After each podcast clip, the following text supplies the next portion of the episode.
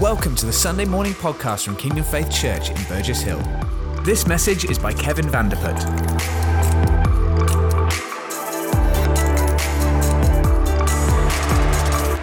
Good morning, everyone. It's so exciting to have the opportunity to speak with you this morning, to be here in our congregation at once. Technology does amazing things. Now, today's going to be a bit different. We are starting a new series, and actually, I'm not going to be speaking to you for too long, uh, but you're going to be doing some of the work in a minute, and that should be uh, very exciting for you. And that's because, as I said, we started a new series. Uh, in June, we looked at stewardship, didn't we? You might remember that if if you've been around in June, and we focused it mainly around our hearts. Now, this month is really a continuation from that, and we are going to really focus it around our minds and how we can uh, take care of our mind, the renewal of our mind, uh, looking at how our minds are and how we can line up our thinking with the Word. Um, and to do that, we're going to mainly use Psalm 103. So during your week, you can spend some time in that psalm, praying, spending time with God God, worshiping Him, just hearing from Him around the psalm, and then coming ready on a Sunday to share what God has been saying because there will be a space for conversations around the Word, and we will learn how God sees us, thinks of us, and what it means for us. So we're going to dive into it together. We're going to dive into Psalm 103, uh, and we're going to focus on the first five verses this morning, and the next week we'll go to the next verses. So, Psalm 103, first five verses, it says this Praise the Lord, my soul, all my inmost being, praise his holy name. Praise the Lord, my soul, and forget not all his benefits, who forgives all your sins and heals all your diseases, who redeems your life from the pit and crowns you with love and compassion, who satisfies your desires with good things so that your youth is renewed like the eagles. What beautiful words. And it's so important for us to put these words into practice. So let's get into it. David, he's the one who wrote the psalm, right? David mentioned his inmost being and really saying, Praise the Lord, my soul, with my inmost being. And what he is really saying is, Let me praise you with all that I have, all that I am. Let that praise your name. So, what does that look like? Well, our being can be divided into three parts, really. If you've done freedom, there is a week about spiritual order, and you would have done that. Uh, but uh, you will maybe remember, maybe this is the first time you hear about this, but our being can be divided into three parts the spirit, the soul, and the body. And the spirit should really be the command center of our being. It's the spirit that should dictate what we do and who we are and how we think. However, most people live their lives with having their bodies or soul as the most dominant part of their being rather than the spirit.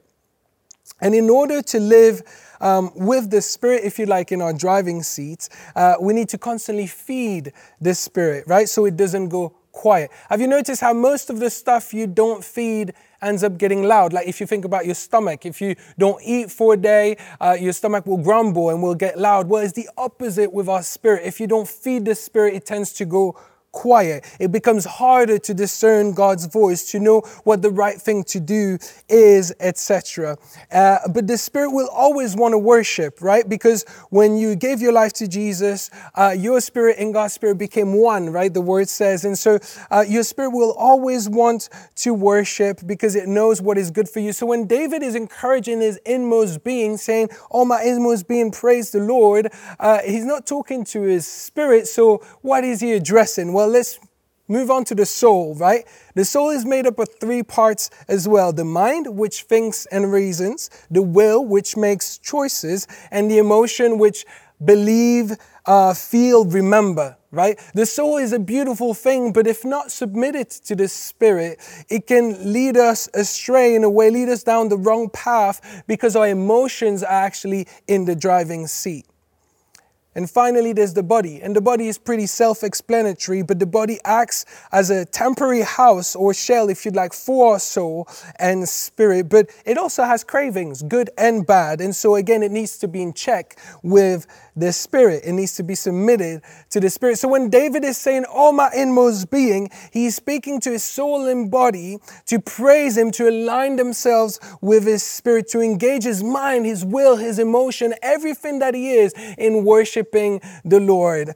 Uh, and, and sometimes we can jump into uh, worshiping and not fully engage with what's going on because our mind is somewhere else or, or you know, our body is not really up for it. So we, we need to rise up with everything that we are and engage in that moment of worship. Now, in in in our heads that we, you might agree with that and be like yeah i got it. Great. Uh, but it might be easier said than done sometimes right? When we're down when we're distracted by the things that are going on fully engaging with god might not be the easiest thing right? Uh, right? So david gives us a clue then in the next few verses on what to do to help uh, it's found in the words forget not right or we could say remember we need to remind ourselves constantly of who God is, what He's done, what it means for us, and what He has spoken to us in the past as well, because then our inmost being won't be able to do anything else but praise Him because God is so good, right? Philippians 4, verse 8 and 9 say this. Finally, brothers and sisters, whatever is true, whatever is noble, whatever is right, whatever is pure, whatever is lovely, whatever is admirable, if anything is excellent, or worthy of praise, think about such things. Whatever you have learned or received or heard from me or seen in me, put into practice, and the God of peace will be with you. Again, there in those verses, we see the importance of being active in setting our minds on what is right, setting our minds on what is good, on what is pure, because what we dwell on takes roots right? And what takes roots becomes harder to shake off, if you'd like, to take away. So if we've been dwelling on the wrong things, it will influence our mind, our thinking, our bodies, our soul, and thus our action. And that's why we need a renewal of our minds, right? Our minds need to be constantly renewed. Romans 12, 2 says this Do not conform to the pattern of this world, but be transformed by the renewing of your mind. Then you will be able to test and approve what God's will is, his good, pleasing, and perfect will. This transformation of our mind, this renewing of our mind as we think about God things, as we think about His kingdom, as we think about His love and compassion, as we remind ourselves of the things that He's done, His faithfulness, His goodness, then we are having our minds renewed into His likeness, right? We cannot be passive in this. And David knew that. He knew that and told himself in many Psalms, remember, don't forget. And he gives us a list of things to start us off, right? From being delivered from sin to being healed. Uh, there's loads that God has done for us. Every day we should actively remind ourselves of these things because then our mind is being renewed. Being renewed, becoming more God like, helping us to live in a way that honors Him. And so we steward our lives and our minds well when we do that and enables us to come to His throne and praise Him with everything that we are. That process of renewal never ends, right? But it influences everything that we are. And so as a man think, so he is the word says. Becoming more Christ like starts in our mind. And in order for us to fully live into what God has for us, some things have to be uprooted. Maybe some negative things, maybe some things we've been dwelling on that haven't been positive, right?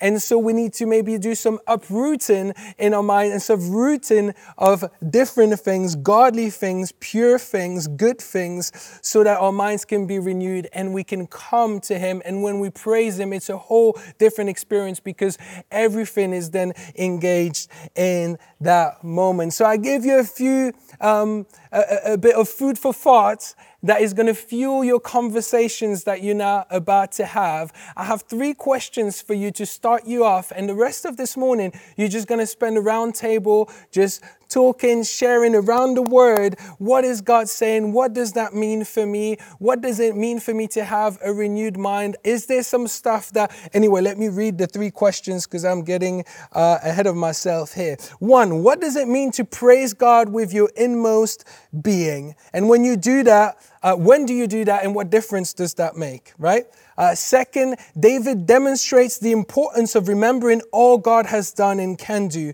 So, how often do you remind yourself of this? And looking at specific examples, um, is there any area where we might have forgotten uh, what God has done or can do?